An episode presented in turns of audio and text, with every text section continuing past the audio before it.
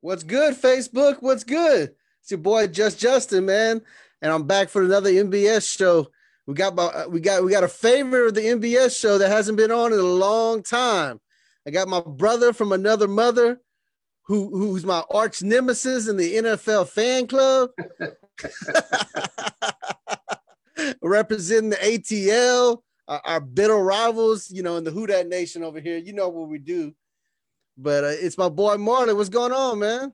Hey, what's up, Justin? What's up, NBS world? You know, I'm back in the mix again. You know, hey, been a long time, but I'm back. Good to see you, brothers. Good to speak some sports. You know, a lot of stuff been going on, and uh, can't wait to get into it. You know, very interesting stuff. Yes, yes, and, we get into if all those who play fantasy football, man, we're, getting into the the nitty gritty. Uh, you know, last couple weeks of the season. You know, we're both in a big lead ourselves. We're both we're both in the playoffs. Uh, I really don't want to play you in the first week, man. You got Patrick Mahomes, and I'm I'm scared of that bad boy. But uh, I'm glad to see you back in the show, man. And uh, I, I, I hope you lose this week, by the way, in, in the league. But hey, man, you know I'm just trying to keep my strategy tight, my game tight, you know, get in this playoffs and, you know, come out with that chip and that belt, you know. I already got a place for that belt. It's getting this belt right here is getting replaced. Um, well, the NBS show that, that, that belt will, belt. that belt will, will remain and this year's belt will be coming to none other than I.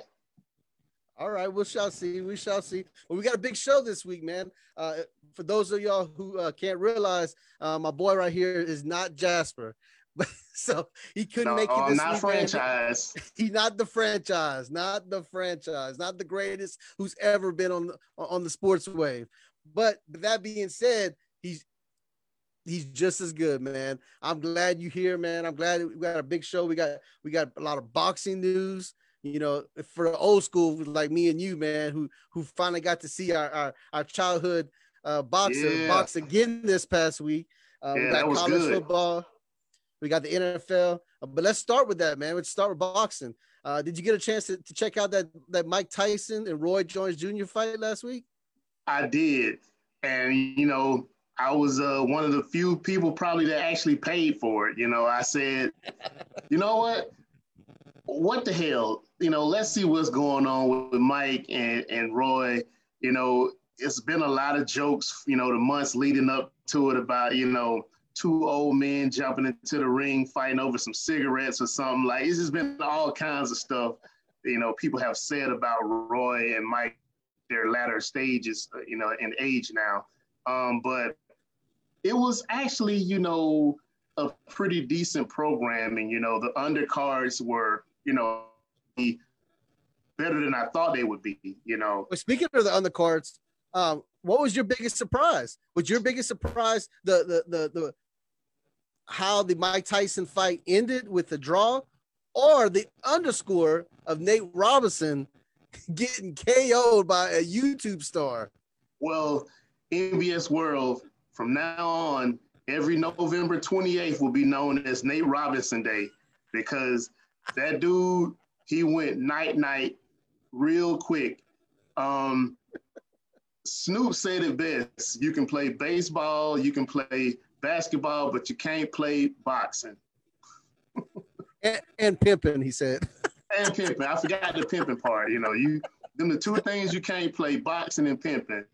Um, Nate, he, you know, it, it, takes a lot of guts to get in the ring. First off, so you know he gets that that amount of credit. Um, secondly, um, Nate, it doesn't look like you listen to any of the training that you received because you use no technique, and that's what got you knocked out. Yeah. You know, not saying you wouldn't have gotten knocked out anyway, but if you don't use any technique, it's gonna get you knocked out quicker. I guess he thought it was a street fight or something because you just kept rushing in and he just kept getting those licks. Now, if, if if this was a if this was like a seven on seven drill on the football field, Nate would have been fine because he he could have used that aggressiveness, you know, the way that you should as like a defensive player trying to tackle. But Nate, this is this is boxing. You can't you can't do that. You know, you got to have controlled aggression, as they say. and Nate stepped in there and he laid down on that canvas and went night night. What do, you, what do you think of his opponent? His opponent is now saying that he's ready for Conor McGregor. You know, he's getting a um, little head head now, Mr. Paul. He, Jake Paul just needs to shut up now because now all he's doing is he's just cashing a check that he know he, he's writing a check that he know he can't cash because what's going to happen is first of all conor mcgregor's not going to even take a fight with you dude because you're not he's not going to make enough money off a bout with you. So he's not going to take the fight. So you may as well just you know enjoy this little moment that you're having off of beating you know an ex nba player ex college football player and be happy with that. Because if you step into the ring with a bona fide pro you're going to get mollywopped plain and simple. Yeah, this, this this was his time to shine. If I was him, I'd retire now because you can't get any better now. He went one and zero oh before the fight, and then he he had one of the greatest knockouts in, in, entertainment history. You know, maybe not sports history. You know, because I don't know how much of a sport this really was, but I would say in entertainment history because uh, memes will be created forever in oh, yeah. Nate Robinson's name. So if I was if I was Mr. Paul, I would quit right now while I'm on top. It's the best way to do it, man. I, I can tell you the the social media is thoroughly dragging Nate Robinson. He's getting dragged every which way. Like I've seen every meme known to man. I've seen the Sealy Posturepedic Nate Robinson meme, like everything. He's the Martin getting Lawrence. dragged. Yeah, yeah, he, uh, he he won't live that down for a long time, man. He he he won't be able to show up to many All Star oh. games. you know, he, he needs to stay so, home for a little bit. I got a quick little question because I had this discussion with some partners of mine. Um, what what one thing could Nate Robinson do to redeem himself? Other than getting in the ring and beating this dude. I mean, maybe uh, I don't know. I really don't know because because you know he's not going to take another fight because you know no. I mean he's done, man. He needs to just like hang it up and oh, I feel I one feel bad buddies, for him. One of my buddies said he should join the New York Knicks and lead them to a championship over the Lakers. That would be the only way he could come back from this epic L. So in other words, it, it's impossible. Okay, we got you. We got it's you. It's not gonna happen. All right, man. So, okay, what about the Mike Tyson fight? Were you surprised that that because you know everybody was hyped up Tyson? Everybody said Tyson's gonna kill this guy. It's ridiculous. All the hype videos of him working out. I mean, this guy is in crazy condition. Him at the end of the of, of the of the boxing match coming out and admitting that he was high during the whole thing, that he was smoking weed before. Like, are, were you surprised that Tyson didn't dominate like many thought he would? Well here's the thing about this fight. You know, Mike's 54, Roy's 51. What we were able to witness is both of these guys still pretty much have a great deal of skill left in it. You know, yeah. albeit they're not as quick, they're not as powerful, they're not as fast as they used to be. They still, you can still see the skill set that they both had during their primes. And it's like, you know, what it's like the saying, once you learn how to ride a bike, you never forget, you know, you may not be the best bike rider, but you still remember the basics and you can still get in there and do the basics.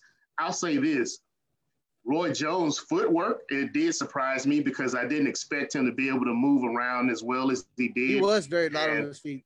And that was that was the, the thing that was stalemating attack because you know the moment Tyson would try to you know go in and attack, you know Roy would would, would slip out of there or or you know hold him up for a second and then slip around again. And Tyson, you know, he just really couldn't get you know on his mark and get Roy where he really wanted him to. um, and as we saw, Roy still has a lot of that, you know, showmanship. You know, he, he can still showboat with the best of them, even at 51 years old. And um, you know, it was it was a fairly entertaining fight. Um, ending in a draw was kind of surprising. I, I, I thought they might have gave it to Mike, you know, you know, in a decision, but I can see what they're trying to do. You, if you do a draw, you know, you leave that door open for a possible rematch if possible. But um, who'd you have? Who you had Tyson? I had Tyson. I had Tyson. I think he landed a couple of more shots than you know Roy did, and um, but you know Roy, as, as he did in his his heyday, Roy was always able to keep a more powerful fighter from you know landing those those knockout blows, and he did the same thing to Tyson. I, am gonna be I'm gonna be honest with you. I really thought Tyson was gonna dominate this match. Uh, seeing Roy run around the ring like he did, light on his feet, his hands look amazing. Uh, he didn't have the power Mike Tyson had, but he had the finesse, the, you know, the, the in and out that that I didn't, you know, I remember him having in, in his heyday, but I didn't think he still had. Um, so I was very impressed with that. I think I think Tyson had everything to lose by losing this match because everybody expected him to win. Roy Jones had nothing to lose, and I think he, uh, I mean, he upped his his uh, his legacy and I, I, hate to say that you know like a legacy is based on something entertainment wise like, like this past weekend but honestly when you look at all-time breaks and stuff people always have put tyson above roy jones jr but like this guy really showed that he can hang with them even with the heavyweights is like mike tyson man so uh, I think I think this is a big win for Roy Jones Jr. I think he probably gained some respect that he didn't have before the fight. If nobody gave him a chance, and uh, I mean, I, I, think honestly, I think I would have gave the fight to Tyson, but I, I, really do see, like you said, I do see how somebody could have gave it to, to Roy Jones Jr. because he really did finesse him really well, uh, and he got. I mean, he didn't get the power hits, but he got a lot of jabs and a lot of like you know in and out. So you know, I was very impressed with that. Uh, but but like you said earlier, man, the highlight of the night uh, was two things for me. It was number one, Nate Robinson getting getting knocked out and I like Snoop Dogg as a, as a boxing commentator. This hey, guy did a great job. Matter they, fact, they better they, keep Snoop out. They better keep Snoop around boxing because you know everybody knows. You know Buffer. You know him announcing the fight. You know let's get ready to rumble. That's classic. That'll never end. But you know, other than probably Max Kellerman, there's not too many boxing guys that just keep your interests. So keep Snoop on that panel, you know, with those other guys. And I think boxing can actually, you know, come back to form to what we knew it was once was. I, w- I would say Snoop Dogg would be one of my favorite commentators of anything of all time. If you ever watch like him commentating National Geographic, you're gonna laugh your ass off. I mean, this this guy is the you know one of the greatest in making anything funny, anything entertaining, something that could be boring as a boxing match. If you have a, a boxing match that's you know that's going back and forth and not really getting anywhere, this guy can make it happen. They're talking about Snoop Dogg is now asking for a uh, five year contract for fifteen million dollars to accommodate hmm. boxing. I think nice. he's worth every penny of it. I think he's worth nice. every penny all right, well, let's I, I had another. I had another little quick surprise from the undercards. Um, the guy Jermaine Ortiz. Uh-huh. I, I, like I like Jermaine Ortiz. He he looks like a very very up and coming promising fighter. You know, he he was able to uh, beat Suleiman Segawa, you know, in a technical knockout in the seventh. But um, he looks very promising coming up, you know, in that that lightweight division. So, you know, that, that was one of my takeaways from the undercard. cool, cool. Definitely. It was it was it was very entertaining, man. I've talked to a lot of people who said they would never dare watch that the you know the whole fight and but I, I liked it, man. I hope I hope to see more of that kind of things, man. Celebrities fighting each other, old time boxers. I think it was great entertainment, and I would I would definitely pay for that over a lot of normal fights today. Oh yeah, definitely. Well, all right, man. Let's go ahead and go to college football. Um, we got a couple of topics tonight, man. Some interesting ones. Uh, first one, uh, we you know, it's big news for for me, a, a Louisiana native who's an LSU fan. Uh, but it's it's something that's going on around the, the nation. Uh, we have uh, LSU star wide receiver Terrence Marshall opting out this week with only two weeks left in the season because LSU is losing, opting out to sit to go to the draft after playing most of the season. Do you think that players should be allowed to play as many games as they want, opt out, and still be allowed to keep their their scholarship? Because the NCAA allowed them to opt out at the beginning of the season with COVID and keep their scholarship.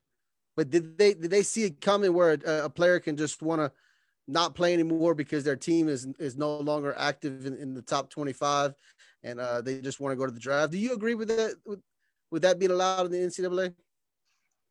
I absolutely believe players should be able to opt out at any point because the NCAA, which operates like it's 1935, you know, they're always flip flopping and changing rules, you know, that don't always benefit the players. So I love that the players are opting out because these schools, albeit there's not, you know, many fans in the stands, you know, they're still raking money in hand over foot.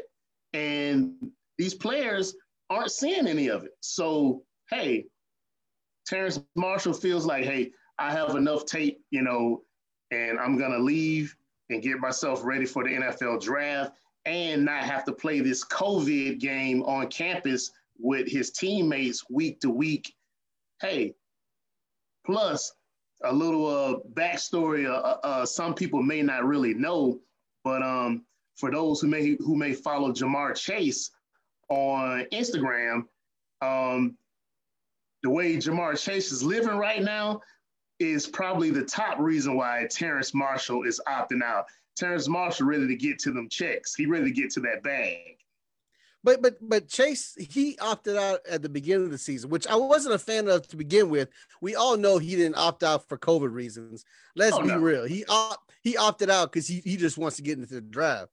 Yep. But at least respect him enough where look, if you're gonna opt out at the beginning of the season, that means you're gonna put your future in in the hands of of going to the combine or getting tape from the past. And you know that not playing any time during the season could hurt your draft stock.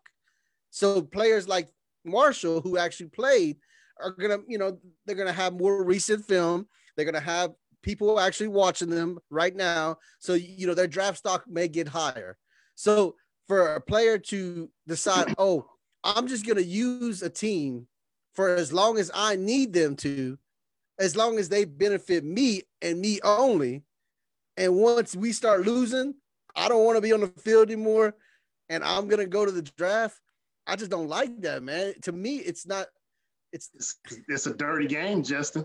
It's it's you know, the players are playing it, the coaches are playing it, the the the ads and and all those people you know at the school in the front offices they're playing that game. It's a dirty game. You know, I, I didn't say I didn't say the game was right or correct, but you know, you got to get your piece on the board and you got to play your your part when your turn comes. You know, it's pretty much how it is now. Everything is about that bag, and these players, uh, you know, they they're we all know players get fronted money by their agents when when they basically opt out and declare. Mm-hmm and that that money, you know, you know, whatever percentage they have to pay back to their agents once they actually get drafted and signed. But you know, you know, just just through some back channels that I know, that's why Terrace Marshall opted out. Terrace Marshall is ready to get to that big bag. Yeah, I, have I've known a, a former LSU receiver personally who, as soon as he opted out, he uh he, he was driving around in a brand new Cadillac Escalade that he exactly. told me himself his agent bought. So yeah, I mean I know they getting their money, but you know at the end of the day, man, it's just I've seen it. I've seen it happen right before bowl games. That's a normal throughout the years. Right before a bowl game, a quarterback would sit out the bowl game, say I'm opt out, or a star running back or wide receiver. Leonard Fournette was a perfect example. Yes, it's just mid season just bothers me some because it's like you're you're giving up on your team completely. But is it mid-season? Like I believe what next week is the last game of the year. So this is next to the last game. So it's like at three and four, LSU's three and four. Why risk injury? And I'm not playing for anything this year. I'm not playing for the SEC title. But right before the Alabama game, that's your time to shine. That's why he yeah, opted out. He didn't want to get clowned by the Alabama Crimson Tide. I don't I don't think so. Like, you know, the way those guys are are are tuned mentally, like the way they're tuned mentally, like competition is competition, but if he steps on the field and plays, yeah, he gonna he gonna give you, you know, his his full effort. But I just think he just sees that bag. And that bag is calling his name, and it's like, Terrence, I don't think you want to suit up anymore. You better come and get me so you can spin me quite nicely. All right, fair enough, fair enough. All right, man. What what sticking with college football, we got got a couple interesting matchups this coming week.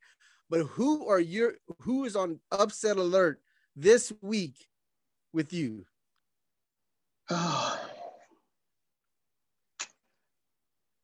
Honestly, that Michigan State Ohio State game is going to be a little interesting. Whoa, what? What? Ohio State going down this week, Marlon? It's going to be interesting. Wow, you heard it here first on the NBS now, show. The the the game the game I really want to tune into is the Wisconsin Indiana game because Michael Penix is done for the season with the ACL. He should have opted out the rest of the season. You see, you see what I'm saying? I think Indiana is actually underdogs in this game because he got injured. Yep. So I think Wisconsin can beat them without Penix, but that'll be a very intriguing game. Um, and there's one more, uh, Clemson, Virginia Tech. What? Come on, man. Virginia Tech over Clemson? And it's in Blacksburg. We all wow. we all know how Beamer ball is in Blacksburg. I didn't say Virginia Tech was gonna win the game, but I, I, I I do think I do think for those betters, they may want to play the under a little bit. We, we didn't say the, the the spread alert. We said the upset alert. Come on, Marlon. You know what? All right. Well, I, I, I like that. I, you know what? I'm gonna take Virginia Tech in the upset. Wow! Wow! Okay. All right. Well, we may have to revisit that next week and uh, and see how that works out for you, brother. But I got two. I got two games that I that I'm I, I think could be a big upset this week. Um, I got I got TCU beating Oklahoma State this week. Oklahoma mm. State did not impress me last week. They had they had to really pull it out yes last week against Texas Tech, which Texas Tech is not a good football team this year. No, Oklahoma State had had to squeeze by them 50 to 44. I wasn't impressed at all with Oklahoma State. Uh, TCU um, TCU had a you know great game last week against Kansas. Uh, they beat them 59 to 23. Woo. So I, you know yeah, so I'm in, I was, you know, I know T- TCU is four and four right now. Don't have the best season, uh, but I really think they pull it off this week against Oklahoma State, knock Oklahoma State out of the top 25. Uh, I got that as my number one upset. Uh, my other upset, I have Coastal Carolina losing to Liberty. Coastal Carolina, I'm not impressed with. Um, you know, of course, they they they only have you know they're undefeated. Um, their biggest win being against my alma mater, UL Lafayette, uh, but it was only about like three points. So they have not impressed me. I don't know why they're in the top 20. Um, Liberty is nine and one. Uh, Liberty's only loss was to North Carolina State by one point. Uh, I do see Liberty pulling pulling it off and, and beating Coastal Carolina. Um, so that's my two biggest upsets of the week, man. Hey, Malik Willis for Liberty quarterback. Mm-hmm. He's gonna get that big bag. You Malik so? Willis, yes, Malik. You know where Malik? He was at Auburn, and Gus Malzahn. Gus Malzahn, he just had to play, you know, the the the uh, Bo Nix. You know, he had to play Bo Nix, and Malik Willis said, "Hey, deuces." I I truly believe if Malik Willis was Auburn's quarterback, beating Alabama this year.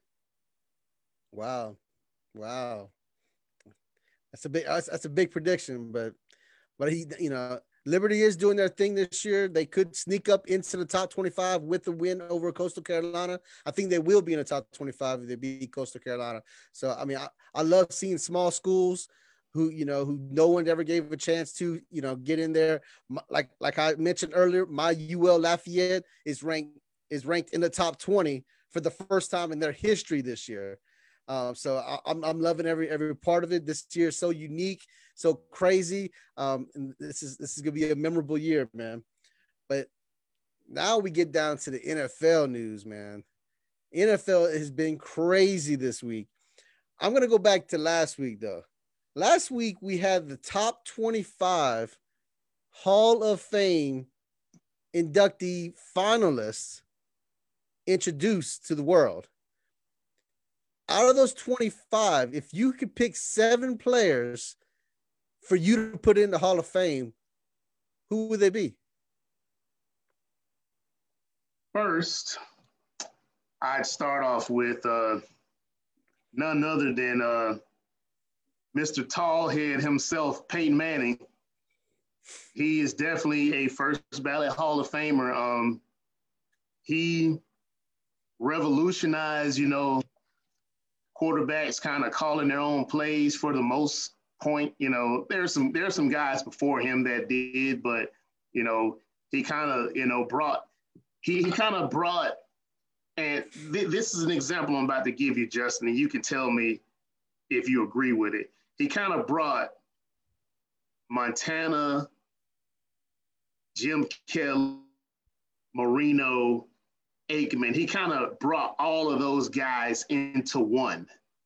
He's like he like he's kind of a, a meld of of every type of quarterback you would want, albeit he's not very athletic, you know, but just by sheer will and competitiveness, competitiveness and smarts, he's kind of like. I think he was uh, the smartest quarterback of all time, without a doubt. I cannot argue with that. Like I cannot argue with that. He is probably the smartest quarterback we've ever seen, you know, play on any level of football. Um, but Peyton definitely is one. Um, uh, next, I got Chuck Woodson. Charles Woodson, you know, you know, one of the well, the the the Heisman winner, played cornerback, switched to safety, um, was directly involved in the tuck rule play. You know, he's the one, he's the one who knocked the ball loose from Tom Brady. A lot of people, you know, some of the younger people may not remember that or ever saw that play, but if you ever see that that replay when they show it on NFL films and stuff, that is Charles Woodson knocking the ball loose from uh it, it, was the beginning of, of, of, Tom Brady's hate for everyone in, in, in football nation. After that play, yes. everyone is either loves Tom Brady or hates his guts. The hate began at that moment. Yes. um, next for me, uh, Alan Faneca. You know, really, he was a great interior offensive lineman for the Pittsburgh Steelers.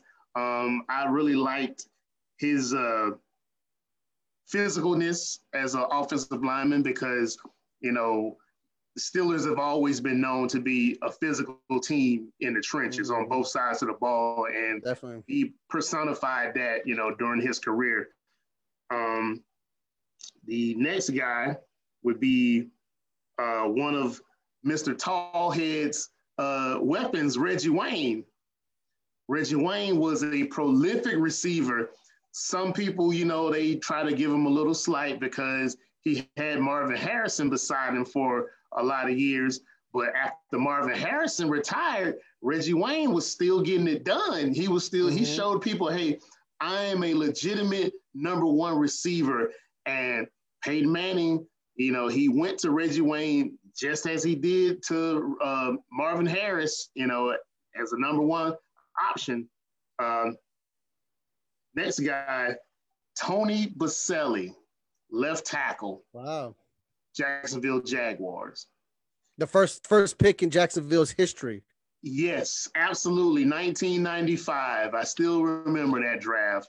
Um, Boselli, he was like Anthony Munoz. They were like those carbon copy guys to play left tackle, you know, six, six, six, seven, 310, 320 pounds, strong as an ox, quick on his feet, you know, able to block any defensive end coming off the edge.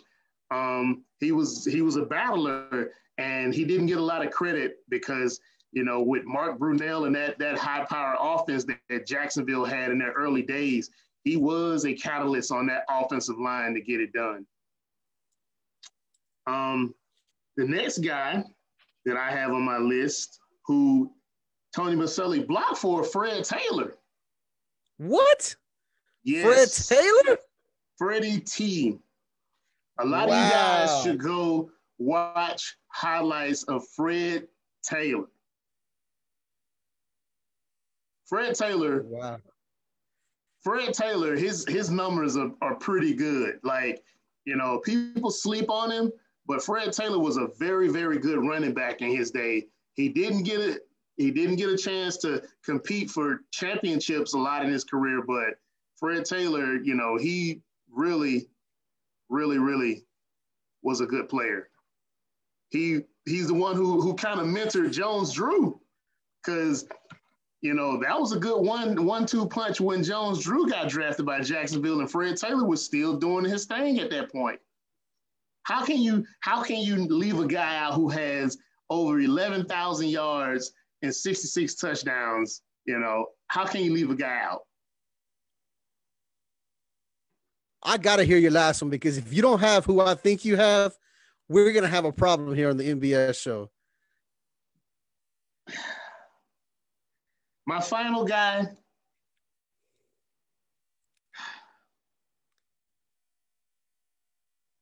Big game Torry Holt. What? You left Megatron out of the Hall of Fame? Megatron longevity.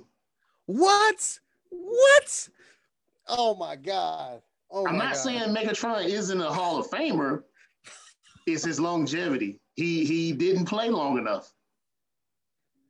Albeit wow. his num his numbers are bananas for the time he played, but we know longevity means a lot. Wow. You know? You put Torry Holt over Calvin Johnson. Okay. I mean, that's your opinion. That's your opinion. You, you, you're you're entitled to your wrong opinion anytime so, you want to come on. Tor- Torry Holt's numbers are better, yards wise. His numbers are better. But he, he played on a more dominant offense. That he was the greatest show on turf in, in St. Louis. You you you forget Isaac Bruce, you know, end up leaving a couple of years later, and Torry Holt was still there, and he was the number one because Isaac Bruce was the number one when Torry Holt was drafted. Come on, man. Come on. All right, it, it, it's time to get Nine, the real picks 920, here, 920 catches, 13,382 yards, 74 touchdowns. Never, ever was as dominant as Calvin Johnson. When you name the, the, the top receivers of all, the most dominant receivers of all time, if he's not in your top five dominant receivers of all time, then you clearly don't know wide receivers. You know, he, he he is among the you know. No, Calvin's more dominant. Calvin's definitely more dominant. I'm not arguing that, but as far as a total technician, Big Game Torry Holt was a total technician at wide receiver. Hands, routes, touchdowns. Come on, man. Come on. All right. Well, let me tell you my my Hall of Famers because I'm uh, listening. I got this way differently. All right. number one, of course, I think it's unanimous. Uh, you know, one of the greatest quarterbacks of all time, uh, Mr. Omaha, Omaha, Peyton Manning. You know, he's definitely going to get in. There's no doubt in my mind. I bet the mortgage on it. He's going to be in first ballot. They should have um, inducted him the, the year he retired. Like he he shouldn't have had to wait. well, I mean, we all knew that you know there's always a chance he comes back because he did before. But so uh next, I have you know I agree with you with Charles Woodson. I think he deserves to be in Hall of Fame. He's one of the most dominant cornerbacks of all time. Uh, he was one of the greatest college players of all time uh, in Michigan. Uh, he was you know, great to watch uh, with the Raiders, part of that the dominant defense. I, I, I love Charles Woodson growing up. I think he should be in the Hall of Fame. My third pick is the guy that you didn't even put on your on your Hall of Fame, and that's Calvin Johnson. This guy is is is is what DK Metcalf wants to be one day. We, he's mad because he's not that one right now. Calvin Johnson is one of the most dominant players. Forget wide receivers. He was one of the most dominant players on the field ever Agreed. to play the game. Agreed. When he was on that field, everybody feared him. They tried to double team him. All they would have to do is throw the ball up, and, and Calvin Johnson would get that ball. He is he to me, he's I wouldn't say he's better than Randy Moss, but I would I would put him in the same conversation as Randy Moss when it comes to how dominant he was when he was on the field and how feared he was when he was on the field by cornerbacks and all defensive coordinators. Um, I'll say this Calvin Johnson was a more complete receiver than Randy Moss. Really?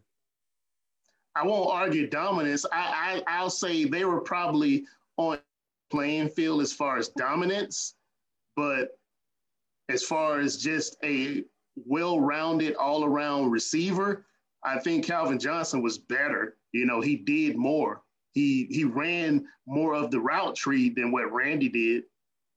So, do you think Randy Moss should have been a first ballot Hall of Famer? Yeah.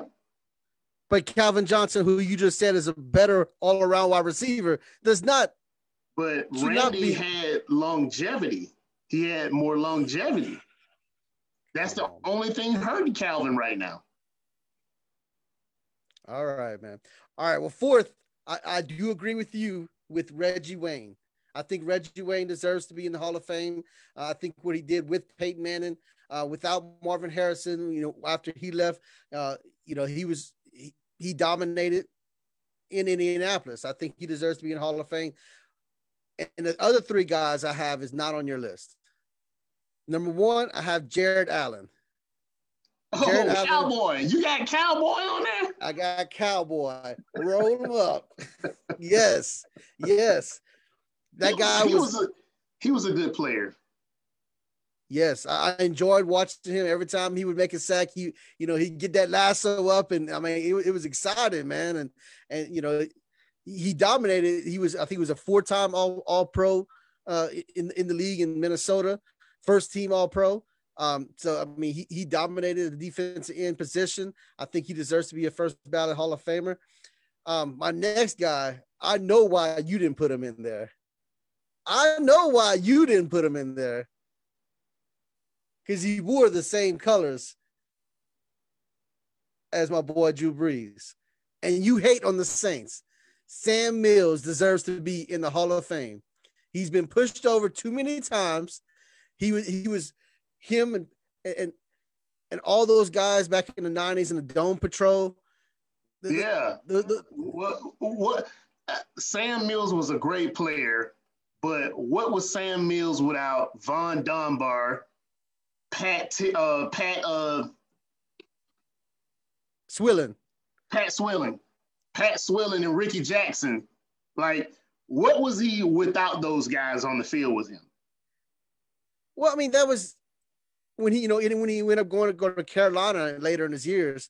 He was an okay player, but he was, you know, he was a lot older. He was, he was sorry, but what I'm saying in his prime in New Orleans, what was Sam Mills without Von Dunbar, Pat Swilling, and Rickey Jackson? But you're talking about other Hall of Fame players. So I mean, you're of course he's not going to shine over other Hall of Fame players. So uh, the other guys shine with other great players on the field with them. Sam Mills was the quarterback of that defense. I don't doubt that. I don't doubt that he was the he was the he defensive led captain. one of the greatest defenses of all time. I mean, I'm not saying they're like a top three or four, but they're a top 10 defense of all time. And he led them. And it- he's not a first ballot Hall of Famer. This is not his first ballot. Agree. But I think I think that he deserves to be in there at some point. And I think that this is the year that he should be in there. And then my last one I got is Zach Thomas. I think Zach Thomas was was a dominant player, uh, another linebacker that that was one of those guys that was there for a long time. And you said longevity. This guy was there for a long time and, and, and excelled for a very long time. he was a uh, tackle machine. He, he was a tackle machine. He, he was he was very tough because he wasn't a big guy. No, he he, really wasn't. wasn't. a big guy. And, and for his size, he really dominated and he, he was always in there. No matter what, you can you can always count on Zach Thomas being being in the play. So I, I for a very long time too, you know, he he I think he was in the league for like 12 years or something like that. So he, you know, he was in there. I think he deserves to be in the Hall of Fame. Uh, once again, this is not his first ballot, so I think that he should also be in there in the Hall of Fame. So that's my seven. Now the There's NBS one guy. league- Well, There's one guy, one guy that, you know, if I had to take one person off my list to put another guy on the list, the guy that I would put on the list would be Ronde Barber. really. Yes, if I had to take, if they say, hey, you got to take one guy off your off your list, but you have to put another guy off the off the the remaining lists on there. Ronde Barber would be Ronde Barber was a problem. See, you don't even have Calvin. Johnson in your top eight. Oh my God. all the sacks and interceptions from defensive back. That's that's pretty impressive. I think I think if I had to take one off and put one on, I'd have kind of went your way. I like Tony Boselli. I think he he deserves to be in the Hall of Fame. Uh, he he was a dominant tackle for for a long time, and him being the number one draft pick of the Jacksonville Jaguars, and them being in the AFC Championship just a couple years later, Yes. because they they started their foundation on that one tackle. People don't realize that you know quarterback, yes, is the most is is is, is the most popular position. And of course, it is the most important. But an all a great offensive tackle, you can really build a franchise if you have great offensive linemen. And this Yep. guy was a great offensive lineman for a very long time. And you know, it, it re- really worked there in Jacksonville. Uh, I wish they get back to you know realizing that there in Jacksonville because since then they haven't done anything. They were Um, a fun team to watch then. They were a very fun Yes. team to watch. Yes, so that's who I would put. But we I did a poll in the NBS crew, and thi- this is who they have. If they had to, you know, all the NBS crew together, they voted, and this is who they thought should be in the Hall of Fame. They got Peyton Manning, they got Charles Woodson, they got Calvin Johnson. Unlike you, they got Reggie Wayne, they got Jared Allen, and then there's three people that are there's three people that are tied uh, for that last two spots. Uh, we got Tony Boselli, Torry Holt, and Sam Mills. Wow. So Sam Mills, cra- Sam Mills, he cracked the poll. I, I didn't, I didn't think he would. Well, I mean, we do a lot of Saints fans in the NBS, but let's anyway. Anyway, Oh my God, these Saints fans! I tell you. yeah. But all right, man. Well, sticking with the uh, the NFL, with the playoffs still in reach in that sorry NFC East, what did the Eagles do at the quarterback position? They got Carson Wentz, who's playing terrible. He leads the league in, in interceptions. Uh, they're losing. Um, but the problem is his cap space for the next three years cripples the Eagles. Like next year, they're uh, his cap space alone, whether they cut him or keep him, no matter what, $34.7 million against the cap space. 2022, no matter what, if they keep him or cut him, $31.3 million against the cap space because of guaranteed money. What does the Eagles do? Do they do they bench him for Jalen Hurts or do they stick with Carson Wentz and hope that he turns it around? First off, you can't bench Carson Wentz, although he's playing terrible, because Jalen Hurts, I don't think is going to do you any better because, you know, some people could say, you know, if you had one of those situations where Carson Wentz was more of a a statue type quarterback and wasn't very mobile, you could say, well, maybe we can bring Hurts in and move him around a little bit. But Carson Wentz is very mobile, you know, and he's a very good runner with the ball when he tucks and goes. Um, the issue I see with the Eagles is weaponry. Either they're injured or they just sign or draft the wrong guy. Jalen Reagor, he's been injury prone all this rookie year. You know, they've let you know they've let guys walk like Nelson Agholor, who you know he had a, a issue with dropping balls when he was in Philly. You know, guys that have come through Philly, Jeremy Maclin, DeSean Jackson is back, but he's older and it looks like he's just there to take the money right now. Um, Alshon Jeffery, he's done. Zach Ertz, you know, he's out for the for the season. Um, Dallas Goedert is the best weapon he has remaining. Arcega Whiteside, he barely and they could have draft they could have drafted DK Metcalf in Philly. They had a chance to draft him. They had a chance to draft Mecole Hardman from KC. They had a chance to draft some other guys, and they didn't. So I would probably move on from the GM Howie Roseman in the offseason because wow. he's picking the groceries.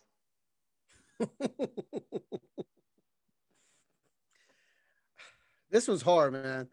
I when the Eagles drafted Jalen Hurts, I was here on the NBS draft special and proclaimed him to be the next Donovan McNabb. Really? I don't know. That's yeah. I don't know if you know. I don't know if that was all true, but I think they need to bench him. I think Carson Wentz, um, if nothing else, bench him just to get him a reality check that he is not the star that he thinks he is. Um, I think Jalen Hurts could could possibly bring a new excitement. I know just watching this this last game last night, when Jalen Hurts went in the game for one play, you could feel the energy change. And of course, he was deflated whenever he walked back off the field and Carson Wentz came back on because we all knew what was going to happen again. Yeah, yeah. That, offensive line is terrible. Old too. They got a lot of old, old guys. Old and terrible. So I don't know if you know Jalen Hurts without protection can really be any better than Carson Wentz. Um, but at this point, what do you have to lose? I mean, I understand you could lose his confidence in you know Carson Wentz's confidence, confidence like Mitchell Trubisky has done in Chicago. Um, you know, by being benched by Nick Foles, and then now all of a sudden they want him to come back and think everything's all happy dory again. He comes you back know? and stinks it up.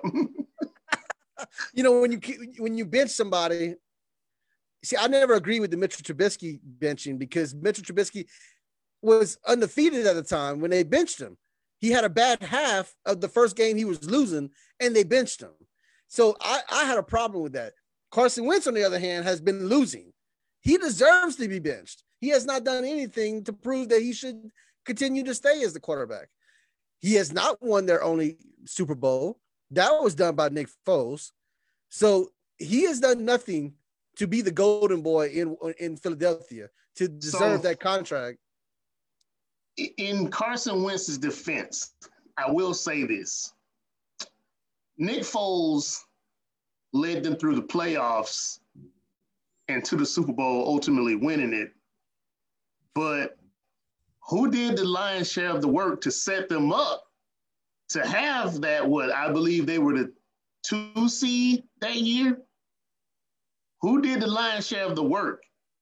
But as we can tell, Nick Foles is trash, like he's doing it in Chicago.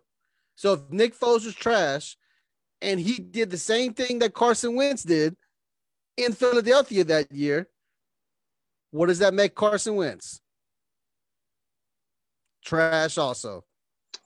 Anybody could have quarterbacked them to those wins, apparently, because it wasn't the quarterback that won those games. Because Nick Foles is not the quarterback we thought he was after winning that Super Bowl. Nick Because Foles he's is just a he's a relief pitcher. That's all Nick Foles. He's a relief pitcher. he's a journeyman. He's he's he's one of your career backup guys. Um, he's he's nobody else, and I, I think that's what Carson Wentz will end up being at some point. But So that's one last thing. Um, one of the major reasons why we probably won't see him get benched is they still have a chance to win that horrible division. And all owners want home playoff games. And that's what they'll get if they win that division. So I'm sure behind the scenes, the owner is is as long as they're in striking distance to win that division, the owner is gonna want Carson Wentz to play.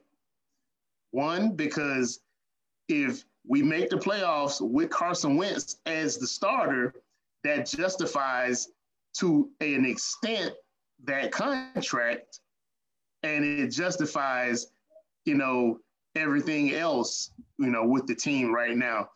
Because it's all about money. A home playoff game is going to give you revenue, even if you got 10,000 fans in the stadium. so you're gonna justify being five and eleven or six and ten and winning the division, and that that justifies your your crazy contract. Come on, man. What what what do owners what do owners see? Dollar signs. They don't care whether they losing or winning or losing. As long as the money's coming in, owners are a okay. Sometimes fan bases put on them to fire coaches and and trade players or release players, but 95% of the time, those owners are only seeing, hey, we're five and eleven, but people are still buying merchandise and still coming to games, and I'm still making money off all these advertisements they care about. Example: Jerry Jones.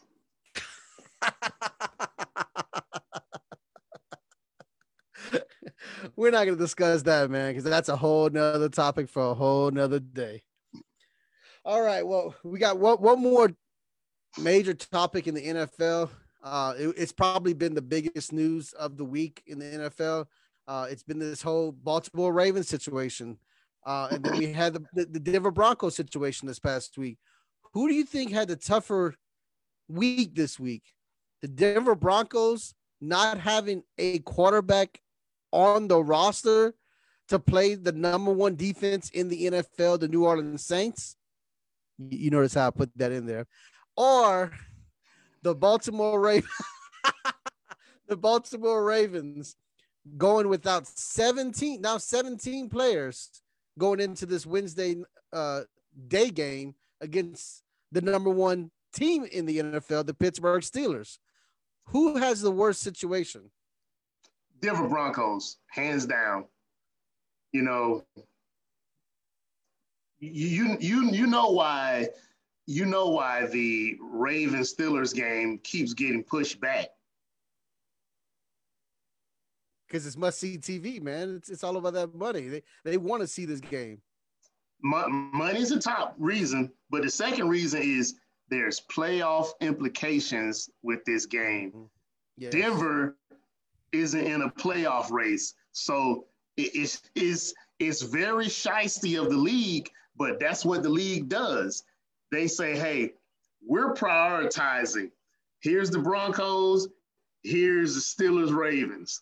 And I hate to say it this way, but it, it was kind of like a give me win to, to your Saints because what that does is no, no, just hear me out. What that does is that keeps your Saints up there in the race. It keeps them in that first place block.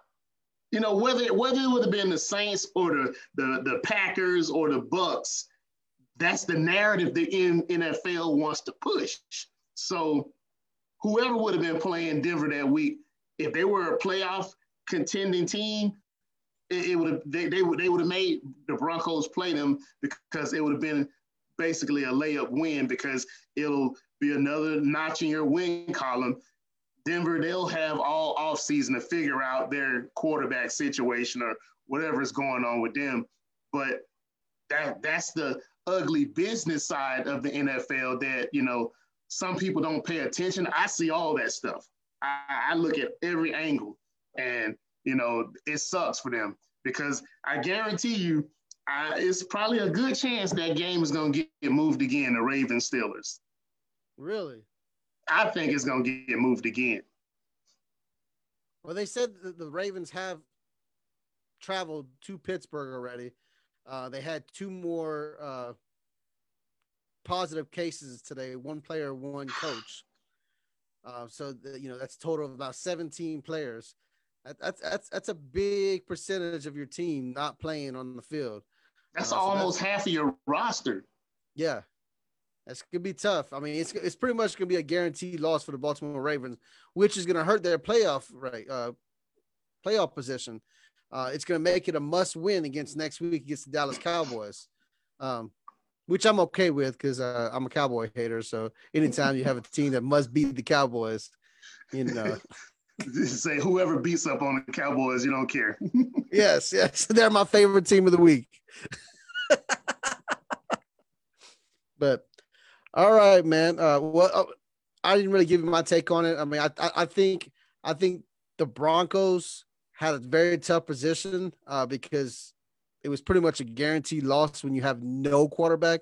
I don't care yeah. who you put out there. Uh, there, there's nobody who can just all of a sudden. They, they even petitioned the NFL to allow one of their coaches to yeah, play quarterback. That. And that's NFL how said nope. yeah, but the thing is, I feel I feel worse for the Ravens, um, because the people who caught COVID, it wasn't because they didn't follow procedures the Denver Broncos, whether you agree with wearing a mask or not. Yeah, the quarterback that, room. That that's that's a whole different subject for a whole different day in politics. Um, but at the end of the day, they agreed to these these conditions, and when mm-hmm. you agree to it and you don't follow it, you got to understand that there's going to be some repercussions. So, and and that's what happened. You didn't follow the directions of the NFL, the rules that are in play, and now you you have been punished. So the Denver Broncos have been punished. All three quarterbacks did not get COVID. One did, and the others didn't follow the directions. So because they didn't follow the rules, the Broncos got punished. And at the end of the day, you can't feel sorry for a team that didn't follow the rules. All teams are, are being punished. Even the Saints this week got got knocked a seventh round pick and five hundred thousand dollars because of a celebration after a game without yeah. mask. Yep. So, so I mean, so every team is having to deal with this. Every team is being punished. So I can't feel sorry for anybody who doesn't follow the rules. You got to follow the rules if you want to play. You got to follow the rules. So at this point, I, I, I feel worse for the Ravens because they follow the rules and they got COVID. You can't you can't you can't be upset with anybody for that. And as far as I'm concerned, they're in the worst position because they didn't ask for it.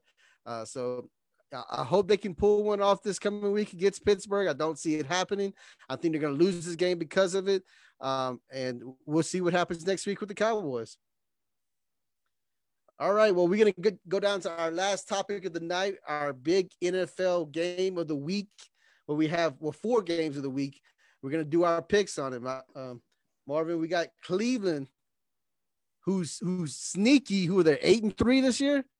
Yes. Sneaky, sneaky good with Baker Mayfield, Money Mayfield, going to Tennessee and facing King Henry and the Tennessee Titans. Who you got taking this game, man? This might be one of the best games of the week, right here. Really? um, what did we see last year? we saw the Titans jump on King Henry's back and say, hey, big guy, run us through the playoffs. They ran through the uh, Patriots, ran through the Ravens, And then what happened? Got caught up by Kansas City.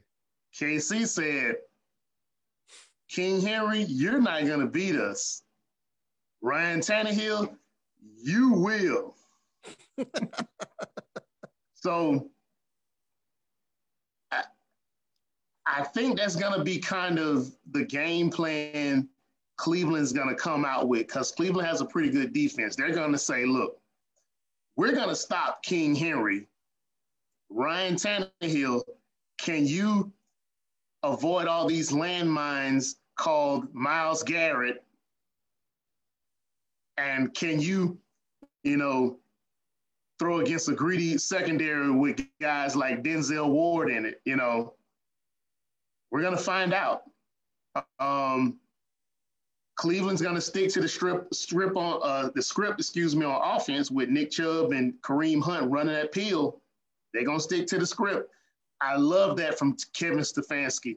He, he's not getting too cute. He's not, you know, letting Baker throw the ball 40, 50 times a game. Baker throws it about 25, you know, maybe 30, depending on the flow of the game. And that's about it. And he's going to run those two backs about 40 times a game. And I think Cleveland's going to win this game. They're going to go down to Cashville, Tennessee. And I, I can see Cleveland winning this game 27 20. And I'm anxious to see because you got probably the most violent, one of the most violent defensive players in Myles Garrett in the league, going up against, I would say, the most violent offensive player in Derrick Henry. Yep. Somebody's gonna give. And I mean, I got my money on Derrick Henry. That's a man of, among boys at, at, this point. Nobody wants to tackle King Henry. Um, in, in Henry, I trust. I, I, think I think he, you know, they ride him to a win. Um, I, I like I like what Brown is doing, uh, you know, as receiver. I, I think him and Tannehill is he's getting really, you know, their chemistry is getting a lot better, and I think he, you know, he's peaking right now. So I, I see Tennessee actually scoring a lot in this game.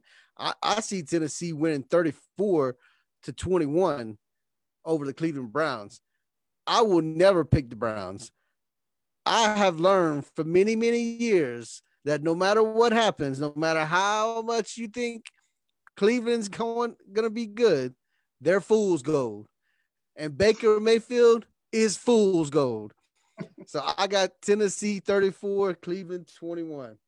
The next game we got is a very interesting one, especially with the outcome of last week by both teams. Both teams underperformed. Um, you got the LA Rams coming off their loss to the San Francisco 49ers, going to Arizona and, and facing, you know, Kyler Murray and, and, and DeAndre Hopkins. Who you got in this game, man? This is a very interesting game that could could show us who, who's gonna battle Seattle for that division title. I didn't like the way Kyler Murray looked this past week against the Patriots. And the Patriots did some interesting things. They didn't really full out blitz him. They would they would they would take about two steps and then stop and put their hands up.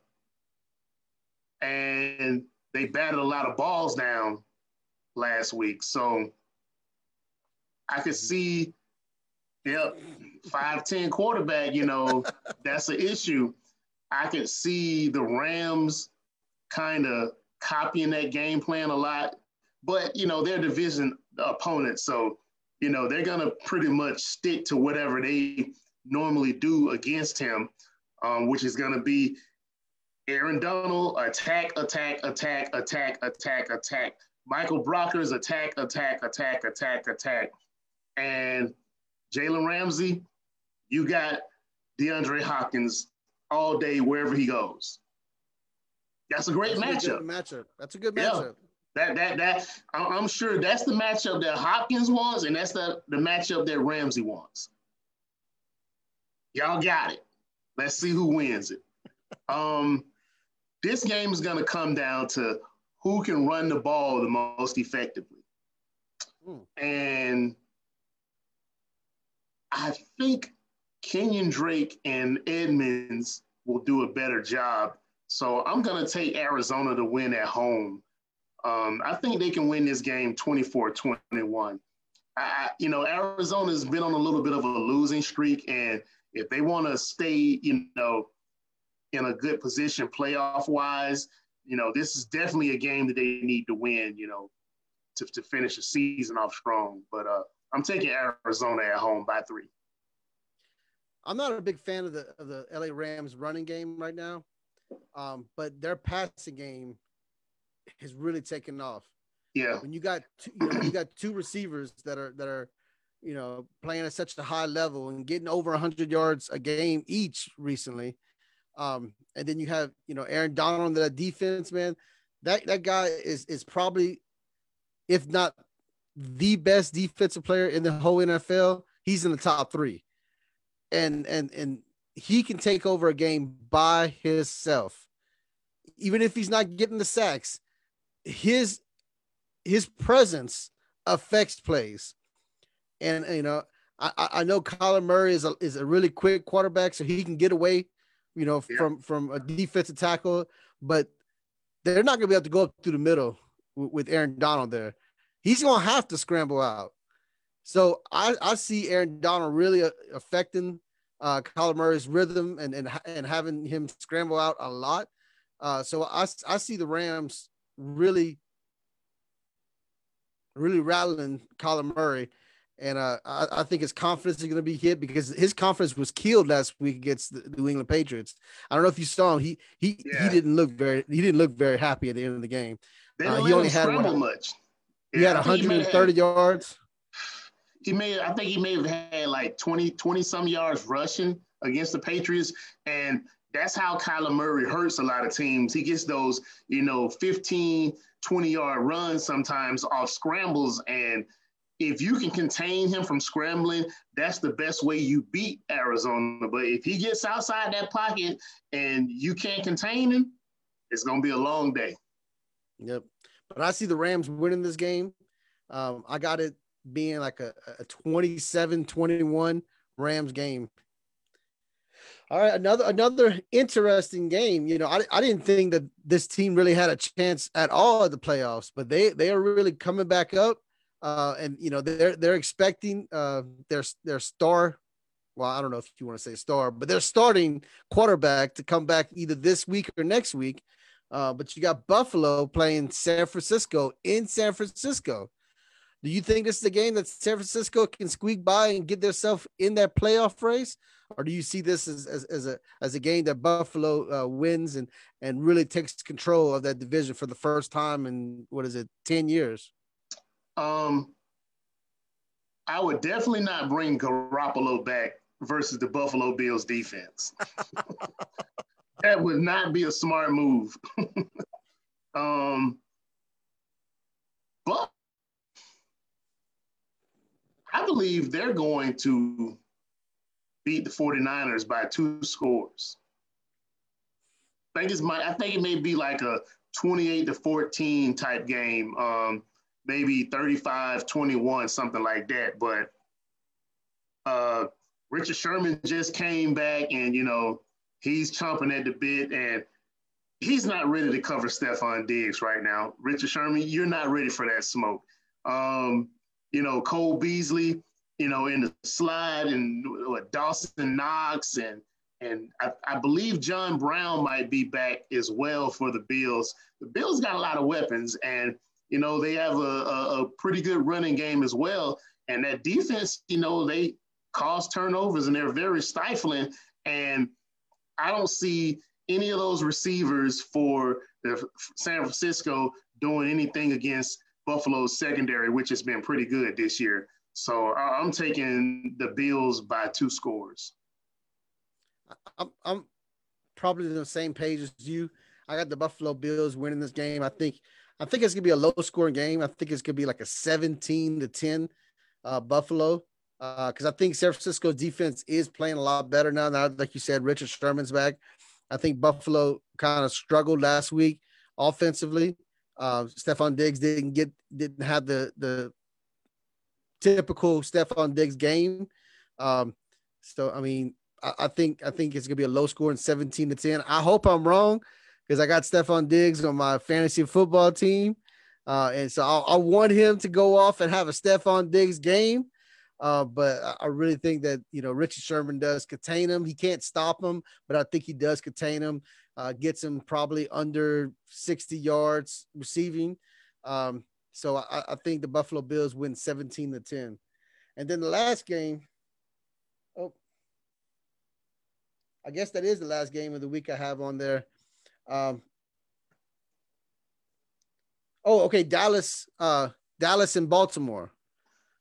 Do you think do you think the Dallas Cowboys can get back into the the the division race by defeating the Baltimore Ravens, who's also going to need a, a, win to get themselves back into the, the playoff race? Um, who you think pulls it off? Let Let's just say if Baltimore loses to the Steelers, they're going to absolutely annihilate the Cowboys because they're going to be upset and pissed off. And Jerry's team is the perfect team to unleash all of your frustration on because it just feels so good beating them.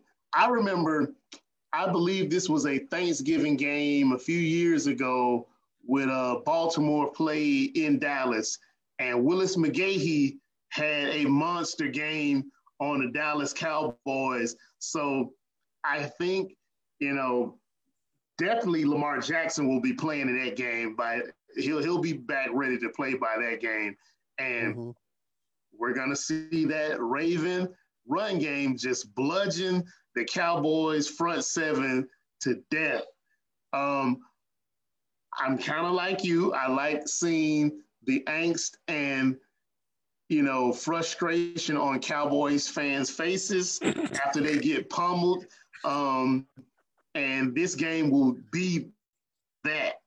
The Ravens will put the smack down because it's not even just the run game for the Ravens. I think the Ravens defense is good enough to just shut everything down that Dallas will try to do.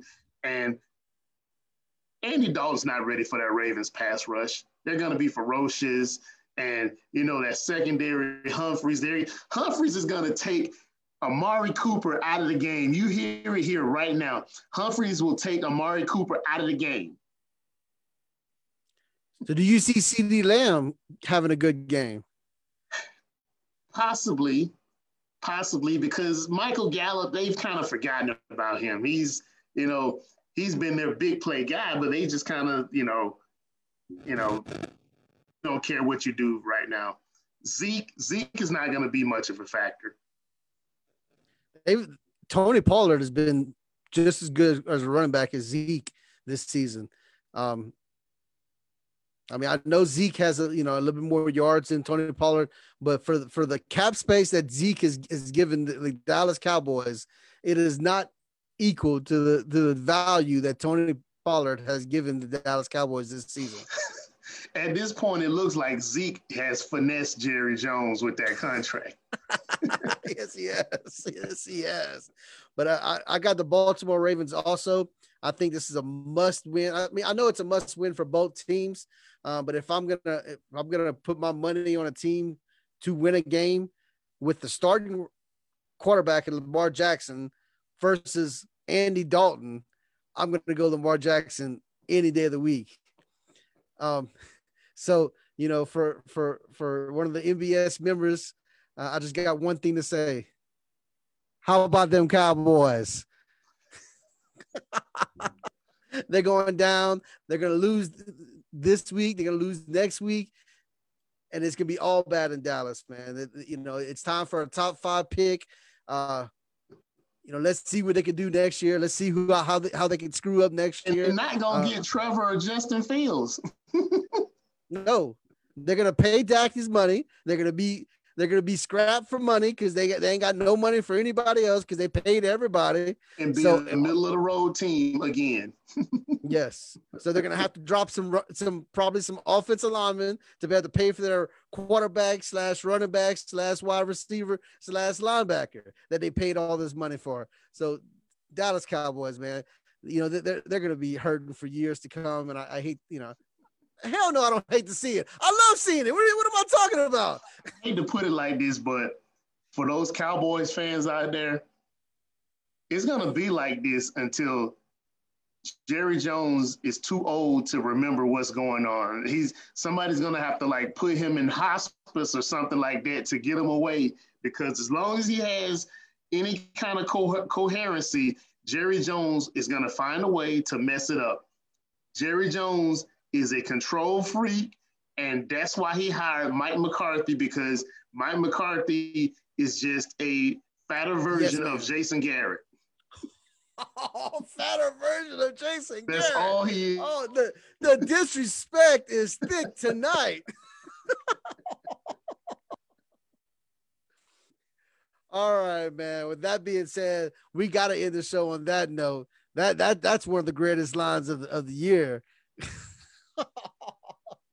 All right, man. Well, it's been a pleasure, man. Marlinn, you got any shout outs before we end the show? Hey, man, shout out to the whole NBS crew. And um, shout out to everybody out there. You know, this is the season for giving and spending time with your families. Um, stay safe out there, mask up, because you know what? COVID ain't quit. You know, COVID is still out there rampant, and you know, we want to see everybody making into 2021 because 2020, it ain't been nothing nice. And I'm sure we're all ready to get through this month and get on to new beginnings. Definitely, definitely. Shout out to, to everybody watching out there, man. Uh, shout out to all the fans that, that watch every single week. You know who you are. We, we love you, man.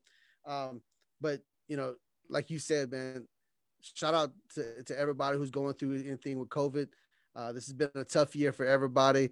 Uh, hopefully, you know, us doing stuff like this gets people's minds off of, of, of real serious stuff out there because you know that real life is happening, man.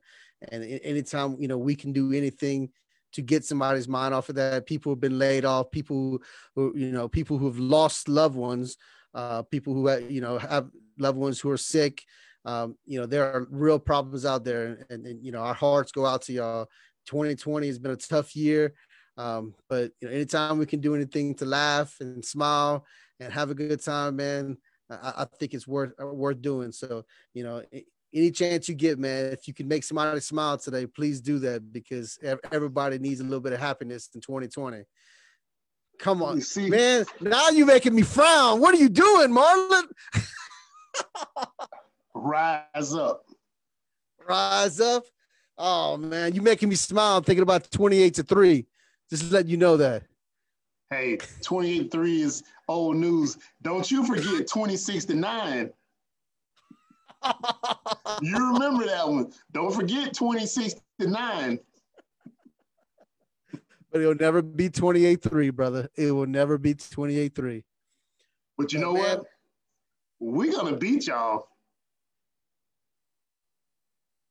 You think that's you, what we should have did? You know, we had the Saints and, and, and ATL representing tonight. We forgot Atlanta's playing New Orleans this week. Yes, but, you know, I didn't think I, I didn't think it'd be you know really a game of the week because we kind of know what's gonna happen. Y'all coming to the real beans.